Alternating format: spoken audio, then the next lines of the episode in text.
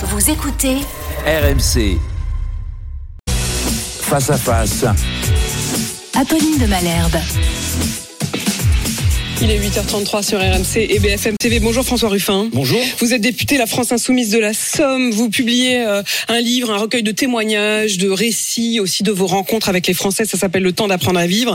Euh, et c'est sur notamment la bataille des retraites. Il y a beaucoup de points sur lesquels euh, je voudrais vous interroger aujourd'hui et notamment sur la difficulté des artisans, la difficulté de tous ceux qui travaillent aujourd'hui. Mais je vois que vous êtes venu alors d'abord avec beaucoup de fiches. hein. vous avez sacrément bossé dans aussi, ce, bossez, dans ce studio. et moi aussi, moi aussi, c'est vrai. son filet de sécurité. Mais vous avez apporté aussi des médicaments. J'espère que c'est pas parce que je vous donne mal à la tête, mais vous avez apporté notamment du doliprane. Oui, parce que c'est quand même, on est en France en 2022 et on a le ministère de la Santé qui recommande aux médecins de donner moins de doliprane, de dire qu'à la place que ça soit un tous les 6 heures, bah, désormais ça doit être un tous les 8 heures et absolument en cas de grand besoin parce qu'il y a une pénurie en cours. Et alors ça, c'est sans doute encore plus grave, c'est sur l'amoxicilline, vous savez. Vous en avez vous de la Ouais, bah moxicilline oui, j'ai pris des antibiotiques il y a pas longtemps parce que j'avais un problème de respiration et donc on m'a prescrit de l'amoxicilline, c'est sur prescription. Mais là, on, on, on, on sait maintenant qu'il va y avoir une pénurie sur un médicament qui est notamment nécessaire L'antibiotique, hein, pour, les, amoxicilline. pour, les, pour les enfants. Donc déjà, on a un manque de pédiatres, mais on a un manque de médicaments pour les, pour les enfants. Pourquoi je raconte ça aujourd'hui? Parce que il y a deux ans, euh, au cœur de la crise Covid, Emmanuel Macron nous disait déléguer notre protection à d'autres est une folie. Et suite à ça, on avait déjà eu dans le cœur de la crise Covid, on manquait de tout, de blouses, on manquait de masques, mais on manquait en particulier de médicaments. Les sédatifs euh, manquaient, ça veut dire qu'il y y a des gens qui n'avaient pas de médoc pour juste leur fin de vie, qu'elle se passe sans douleur. C'est ça qui s'est passé. Et là, à ce moment-là, quand on interrogeait Agnès Pannier-Runacher à l'époque, qui était ministre de l'Industrie, elle disait on peut faire confiance à Sanofi. Il y a eu des centaines de millions d'euros qui ont été donnés à Sanofi pour recréer une industrie du médicament. On nous disait pour faire croître très rapidement la production de médicaments en France. La réalité, c'est qu'on est toujours aujourd'hui dans une situation de grande dépendance parce que on a laissé nos molécules partir à 80% en Inde et en Il Chine. y a un décalage, vous dites, entre les, les annonces qui ont été faites à ce moment-là, le côté on va retrouver une souveraineté, y compris sur des questions de médicaments, et la réalité, rien n'a été fait. Bah, Ça prend on- du temps, j'imagine, On, hein. on a donné des, spécialiste on de- a donné des centaines de millions d'euros. D'une part, moi, je ne fais pas confiance à Sanofi. Je fais confiance à Sanofi pour faire des Je fais confiance à Sanofi pour augmenter ses dividendes auprès des actionnaires et vous augmenter de 16% cette année. En revanche, je ne fais pas confiance à Sanofi si jamais l'État lui dit pas on veut ça. Et puis, euh, je pense qu'on doit se poser la question aujourd'hui de réindustrialiser le pays de manière primordiale sur le médicament ça fait deux ans qu'on nous le promet, ça fait deux ans que c'est pas fait. Donc euh, c'est pour ça que je viens avec ça parce que là c'est pas euh, un produit ordinaire. On doit cibler. Pour moi, je dis aliments, vêtements, médicaments. Sur quoi on veut redevenir Aliments, vêtements, médicaments, Par c'est ça En l'essentiel. tout cas, je pense qu'on doit avoir une On pourrait base. rajouter logement, on va y revenir dans Voilà, mais on doit avoir une base productive minimale sur ça. Pourquoi le vêtement? Parce qu'on peut se dire, bon, finalement, si nos costumes ils sont fabriqués en Chine, on peut accepter qu'il y en ait une partie qui soit fabriquée en Chine, mais on doit être capable de produire des surblouses, on doit être capable de produire des masques, on doit être capable d'avoir une base industrielle minimum. Ça, ça se fait pas par la main invisible du marché. La main invisible du marché, elle ne relocalise pas naturellement, alors que c'est beaucoup moins cher là-bas, alors que les normes environnementales sont beaucoup moins chères là-bas. Donc il y faut une volonté. Il faut pas laisser faire le marché. Il faut une volonté politique qui pas seulement donne des centaines de millions d'euros aux grandes entreprises, mais qui aussi. Mais est-ce que ça veut dire, est-ce que ça veut dire que vous seriez prêt, par exemple, sur la question euh, Beaucoup de ces euh, entreprises disent que le problème c'est le coût de la matière, mais aussi le coût de la fabrication et notamment le coût du travail. Est-ce que euh, quand ils font fabriquer euh, en Chine pour le doliprane notamment, c'est effectivement beaucoup moins cher parce que la main d'œuvre est beaucoup moins chère là-bas. Est-ce que vous vous dites, bah tiens, allez, on va les payer euh, mieux et l'État va prendre à sa charge? Ça fait 40 ans que on raisonne de cette manière-là. Et ça fait 40 ans qu'en se mettant dans l'obsession de la compétitivité, d'une part, ça ne marche pas parce que notre déficit commercial, il n'a jamais été aussi important sur les médicaments, mais sur l'électronique, hein. sur à peu près tout. Et d'autre part, on demande juste aux travailleurs d'être moins payés. Alors que, vous savez, c'était ici que j'étais venu poser le premier, euh, la question de l'indexation des salaires sur l'inflation. Et c'était même avant la guerre en Ukraine. D'ailleurs, il y a un papier du FMI qui sort là et qui dit bien qu'il n'y a pas de boucle inflation-salaire, qu'on peut augmenter les salaires dans ce pays. Je m'en souviens parfaitement. Vous étiez venu à ce même euh, micro, c'était avant l'été. Euh, vous demandiez bien avant l'été, hein, et vous demandiez effectivement à ce que les, les salaires soient indexés sur les prix. Jusqu'alors, le gouvernement a dit pas possible parce que ça créerait une sorte de bulle inflationniste. C'est pour ça d'ailleurs que dans les années euh, 80, euh, le gouvernement socialiste à l'époque avait renoncé à ce système d'indexation. Et vous avez raison, le FMI au niveau mondial dit que non, que l'indexation des deux Voilà. n'entraînerait pas automatiquement que, en Euh, tout cas, une- que dans l'histoire, ça s'est pas vérifié qu'il y avait des boucles inflationnelles. Mais Enfin, pour revenir à notre question, euh, Aujourd'hui, ce qu'il nous faut, c'est des quotas d'importation, c'est des taxes aux frontières, c'est des barrières douanières, si on veut reproduire une industrie du médicament et une volonté politique derrière. En fait, Prenez vous un- êt une forme de proté- vous êtes pour une forme de ça protectionnisme. fait, ça fait 12 ans, ça fait 15 ans, ça fait 20 ans. Vous savez, je suis en première ligne en Picardie à Amiens pour avoir vu à peu près tout partir, y compris les chips. Donc, euh, ça, Vous l'aviez c'est- dit d'ailleurs dans votre c'est- film, C'est euh, un merci, patron. enseignement quand même par euh, euh, les faits et de voir que, que ça produit. Mais euh, regardez ce qu'on a fait sur le masque. Le masque qui été le symbole de toute la pandémie. Sur le masque, la vérité est qu'Emmanuel Macron a une volonté politique. Il a donné des centaines de millions d'euros pour qu'il y ait des usines qui se créent en France. Donc de ça c'est bien, ça c'est la bonne partie du. Je dis très bien, il y a eu une volonté industrielle. Maintenant, je suis allé visiter les usines de masques. Et les gars me disaient quoi? Ben, euh, aujourd'hui, on est là, on l'a fait tourner pour vous, mais d'habitude, la, la- la machine qui est toute neuve, avec que des produits, la barrette en fer était fabriquée en France, le tissu venait de France, tout venait de France. Mais il dit, voilà, on produit pas. Mais pourquoi vous produisez pas? C'était quoi? C'était un village Potemkin, ils l'ont fait tourner pour vous. ils l'ont fait, oui, ils l'ont fait tourner pour la visite du député, mais ils ont fait la même chose pour la visite du ministre, pour la visite du préfet, parce que tout le monde était venu Et si vous veniez en surprise, vous trouveriez quoi? Une, une usine, à l'arrêt C'est ce qu'il me disait. Ça serait une usine à l'arrêt, mais c'est ce que me disait le Mais patron. pourquoi? Parce qu'il n'y a plus de demande. Pourquoi il n'y a plus de demande? Parce que 80... ça Bah, c'était parce que le Covid est terminé quand même, Non, non, non ça c'était dans la crise Covid que j'ai visité ces usines-là. Là, elles ferment les unes après les autres. C'est pas lié à la crise Covid, c'est lié au fait que 99,9% de nos masques sont importés. Donc si jamais vous n'avez pas une politique industrielle en liaison avec une Mais si politique nos, si nos commerciale, masques sont beaucoup plus chers, vous-même, entre deux produits, Eh ben, vous n'allez pas forcément acheter le produit plus cher ça- uniquement pour faire plaisir euh, aux ouvriers du coin. c'est pour ça qu'il faut pas laisser ce choix-là entre les mains du consommateur. Ce n'est pas au consommateur de choisir. C'est pas le consommateur avec son caddie qui choisit. C'est une volonté Donc vous allez lui imposer des produits plus chers? Non, J'impose, j'impose que, en effet, il y ait euh, des, des- des normes commerciales qui fassent qu'on ne mette pas, si on veut une industrie du masque en France, qu'on mette pas ça en concurrence avec un masque qui est produit euh, par des ouvriers qui sont sous-payés à on l'autre bout du monde. interdit l'importation de masques étrangers. On limite. Ça s'appelle des quotas d'importation. Vous savez, les outils dont je parle, ce sont des outils qui ont existé pendant des décennies et des décennies, et euh, sans que ça crée euh, l'Union soviétique. Vous voyez, au contraire, ça a permis d'avoir un régime industriel régulé. Et qu'on n'est pas, parce qu'aujourd'hui, ça produit quoi? Ça produit aussi du déficit commercial. Tout le monde est perdant. Les travailleurs, ils sont perdants parce qu'ils ont une pression constante sur la diminution de leur salaire. Qu'est-ce qui se passe dans ce pays? Qu'est-ce qui se passe depuis 40 ans? On demande aux ouvriers de chez moi, de Dunlop, on leur dit, regarde le pneumatique qui est produit euh, à l'Est, il est beaucoup moins cher. On leur demande de regarder à l'Est et vers le bas. Pendant que le patron de Total, lui, il regarde à l'Ouest, il regarde le patron d'Exxon aux USA et vers le haut. Et ça crée une, une dissension comme ça. Eh bien, il faut qu'on- en finisse, il faut qu'on euphémise, qu'on protège, qu'on on entoure notre industrie. Finalement, vous tenez à peu près le même discours que Bruno Le Maire. Bruno Le Maire, qui ici même, il y a dix jours, disait qu'il était en concurrence avec les États-Unis, qu'il trouvait que les États-Unis, euh, justement, eux, avaient décidé de faire au fond ce que ce que vous dites de faire, c'est-à-dire de protéger vis-à-vis de la concurrence, de mettre une forme de patriotisme économique. Euh, C'est America First. Et euh, Bruno Le Maire disait, on va le faire au niveau européen, mais euh, la concurrence est rude. Il faut mettre des milliards sur la table pour encourager les entreprises à revenir en France. D'une part, le- ça fait 40 ans que les États-Unis disent America First. Je veux dire, on est les dindons de la farce en, en ayant des barrières douanières aux, aux frontières de l'Union européenne qui sont inférieures à 2%, pendant que la Chine, en effet, se protège, que les États-Unis se protègent. Et donc, si on veut une industrie, c'est pas en donnant des milliards. Ça fait maintenant, on est à 160 milliards d'euros par an. En fait, vous, voulez inverser la logique avec Bruno Le Maire. Bruno Le Maire, il dit, je veux donner des milliards aux entreprises pour qu'elles s'installent chez nous. Vous, vous dites, je veux simplement leur interdire, Ben, tout il- simplement, il faut de protéger. partir. Il faut protéger aujourd'hui. C'est pas en On a déjà, on est déjà à 160 milliards d'euros par an donnés aux entreprises dans notre pays. Donc on a en fait une économie qui est sous perfusion, mais tout est sous perfusion. Pour l'énergie, pour à peu près tout, on est sous perfusion. Pourquoi? Parce qu'on se met dans une exigence de compétitivité qui est impossible avec des pays où la main d'œuvre est moins chère, où les normes fiscales sont pas les mêmes, où les normes environnementales sont pas les mêmes. Donc si on veut rétablir une concurrence vraiment euh, pas faussée, eh ben qu'est-ce qu'il faut faire? Il faut se protéger. Alors donc, quand on prend l'exemple, on va, on va que revenir à votre boîte de Doliprane. Pardon, mais vous venez avec votre boîte de Doliprane et vous dites euh, Sanofi, je leur fais confiance pour faire des profits. C'est une très belle formule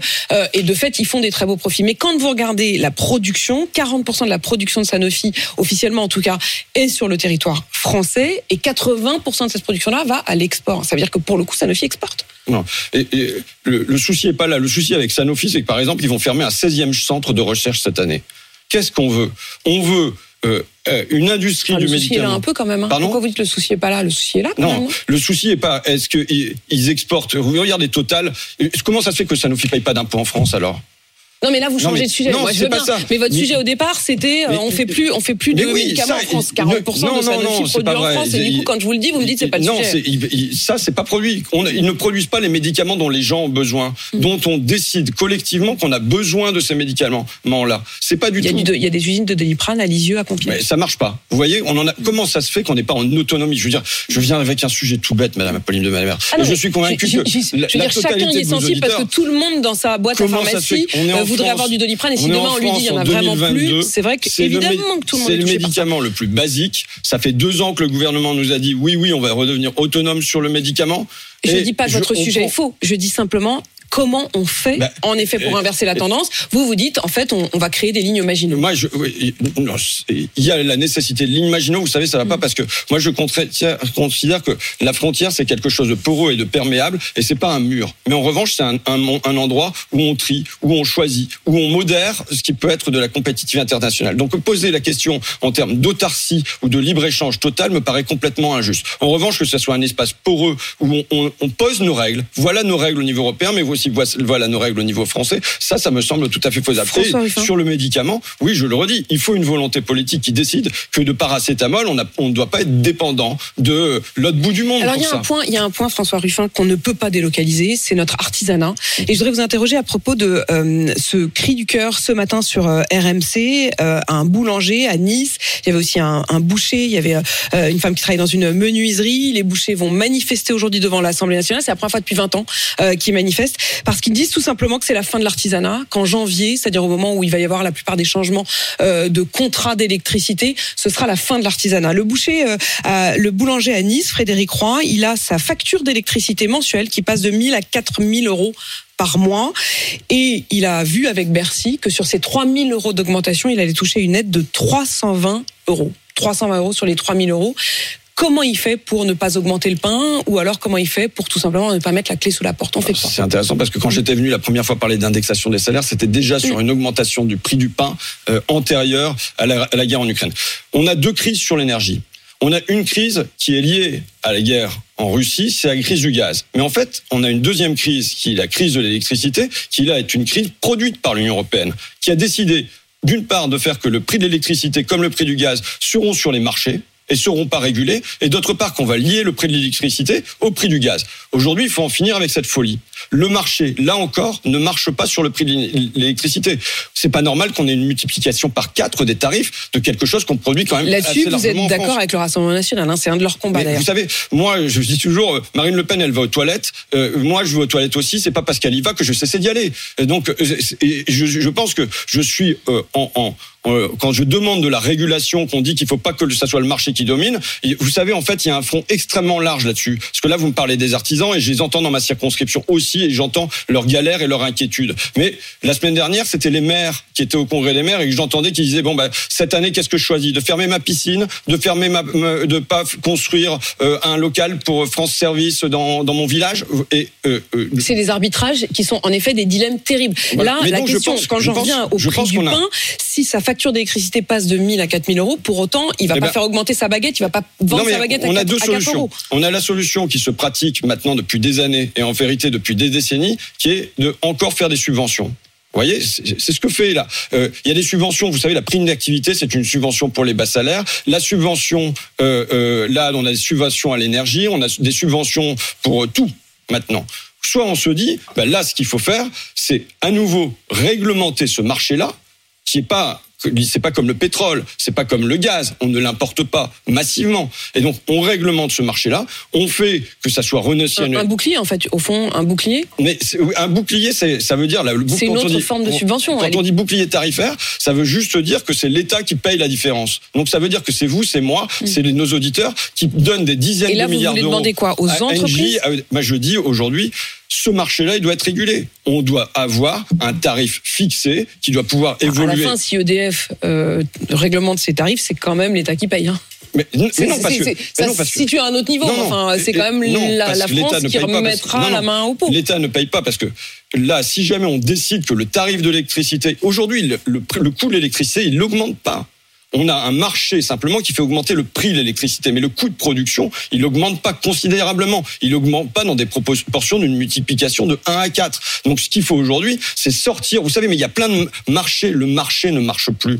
On doit, on, on a cette obsession de la concurrence et du marché, mais le marché ne marche plus sur le médicament. Le marché ne marche plus sur l'énergie, mais le marché ne marche plus sur le marché du travail. Quand vous voyez que vous, on fait une rentrée avec des pénuries dans les autocars. Et en même temps, le chômage n'a jamais été aussi faible en France. Non. Depuis des vous années. Savez, vous savez la différence. Alors, est-ce qu'on veut que les gens aient des vrais- du vrai travail? Ou est-ce qu'on veut que les gens ils aient des bouts de boulot? C'est pas quand même mieux que rien d'avoir un peu de boulot. non, moi, je, euh, je- je veux bien que ça soit mieux que rien. On peut fonctionner avec du mieux que rien. Moi, ce que je veux, c'est que les Français puissent vivre de leur travail. Vous voyez que le travail, ça soit quelque chose de structurant dans leur existence, que euh, ça soit du plein temps, que ça soit pas euh, des bouts de boulot avec des contrats entre- d'auto-entrepreneurs, et c'est ce qui a bondi pendant les années Macron. Je veux que les gens puissent vivre décemment de leur travail. Donc, ça veut dire que ça structure un bout de leur existence. Il y a la famille qui est importante, il y a le club de foot qui peut être important, mais que le travail structure un bon bout de leur existence, que ça soit pas des, des petits bouts à la Uber dans tous les sens. Ça, c'est une Et chose. qu'ils puissent vivre décemment de leur retraite. Je voudrais y venir Voilà. quand même, François Ruffin, Ah oui, parce que ça, c'est un des points. Bah oui, vous avez écrit un bouquin sur la, sur la retraite, ça s'appelle Le temps d'apprendre à vivre, la bataille des retraites. Et la retraite, elle arrive, elle arrive à l'Assemblée euh, d'ici 15 jours. Elle devrait être présentée par euh, Elisabeth Borne, cette réforme, dès le 15 décembre face à vous, les députés, avec en ligne de mire une augmentation de l'âge de départ à la retraite, sans doute jusqu'à 65 ans. Ce sera votre euh, combat. Je pense que c'est un combat central. Vous savez, moi, je repars de ce qu'avait dit Emmanuel Macron pendant la crise Covid. Il avait dit, il faudra se rappeler que notre pays tout entier repose aujourd'hui sur celles et ceux que nos, nos économies méprisent. Ouais. Euh, reconnaissent si mal. Eh bien, aujourd'hui, c'est la double peine. Parce que non seulement on les a pas reconnus, a posteriori, non seulement là, ils voient leur pouvoir d'achat être rogné par l'inflation, mais en plus, c'est eux qui vont payer le prix de cette réforme de manière centrale. C'est euh, les travailleurs du bâtiment, c'est les auxiliaires de vie sociale, ce sont un tas de métiers où quand on arrive à 55 ans, on a des problèmes au Mais poignet. le gouvernement dit, nous allons tenir compte de la pénibilité. Non. Euh, D'abord, aujourd'hui, c'est un Français sur deux qui a 60 ans ne travaille plus.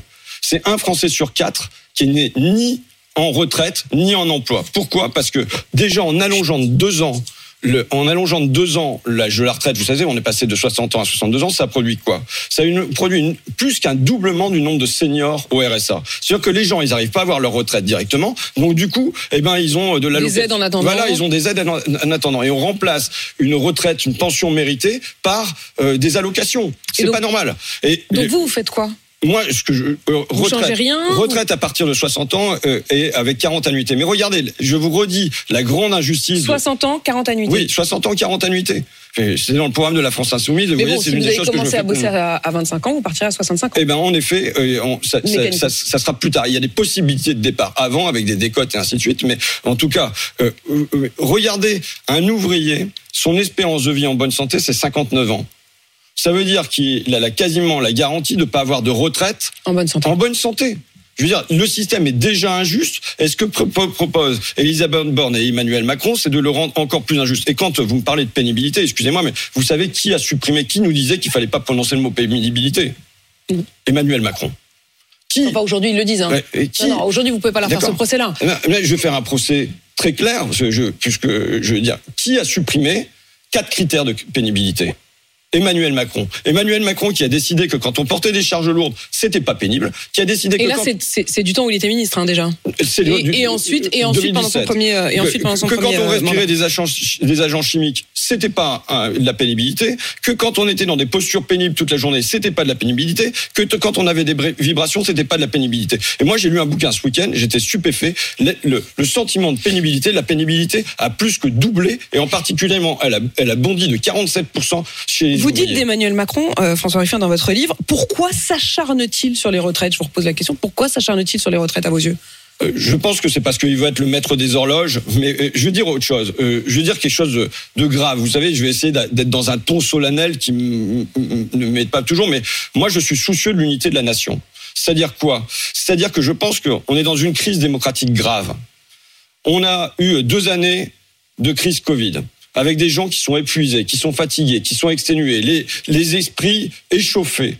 On a derrière euh, une guerre en Ukraine qui fait monter les prix, qui euh, pose de l'inquiétude. On se demande si on va pouvoir payer ses factures. On a des élections ce printemps avec un président qui est élu, excusez-moi, mais sans enthousiasme, sans élan. On a derrière une majorité de raccros à l'Assemblée nationale qui bidouille comme elle peut pour faire passer ses textes.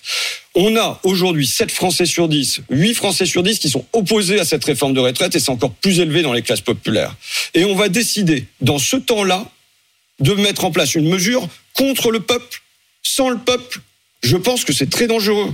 Je vous pense vous que sentez à très. l'aise dans la France Insoumise, dans le groupe La France franchement, Insoumise si Raquel- Parfois, je- Non, mais parfois, je suis un peu surprise. C'est-à-dire que quand il y a eu la journée, par exemple, de la France Insoumise à la niche, pourquoi pouvez vous n'avez pas, vous, présenté un texte parce que vous savez, on est- que c'est ça les priorités. On est 75 députés. On, est- on- il y a- il y a- on- donc euh, chacun a son temps. Moi, je me sens parfaitement à l'aise pour mener la bataille des retraites et je changerai pas de sujet pour me- mener la bataille des retraites avec mon groupe La France Insoumise, avec tous les partis de gauche, parce que je pense que dans ce, cette manière de faire de mener cette réforme des retraites, qui est en vérité une contre-réforme. Vous savez, réforme devrait être un mot positif, qui devrait être un mot qui apporte du progrès, qui là va en vérité apporter à nouveau de la Donc, régression. vous, contre-réforme au sens conservateur. Voilà, mais là, c'est- un, un- pour nous, c'est un souci social, c'est un souci démocratique et c'est même un souci écologique. Est-ce qu'on doit être enfermé jusqu'à la fin de sa vie dans, euh, comme le hamster dans sa cage, vous savez, dans le produire plus, euh, travailler plus, consommer plus, et en fait là, consommer moins parce Et vous plus, parlez, et vous parlez dans votre plus, livre justement du li- de choisir entre les liens et les biens, c'est-à-dire opposer aussi la question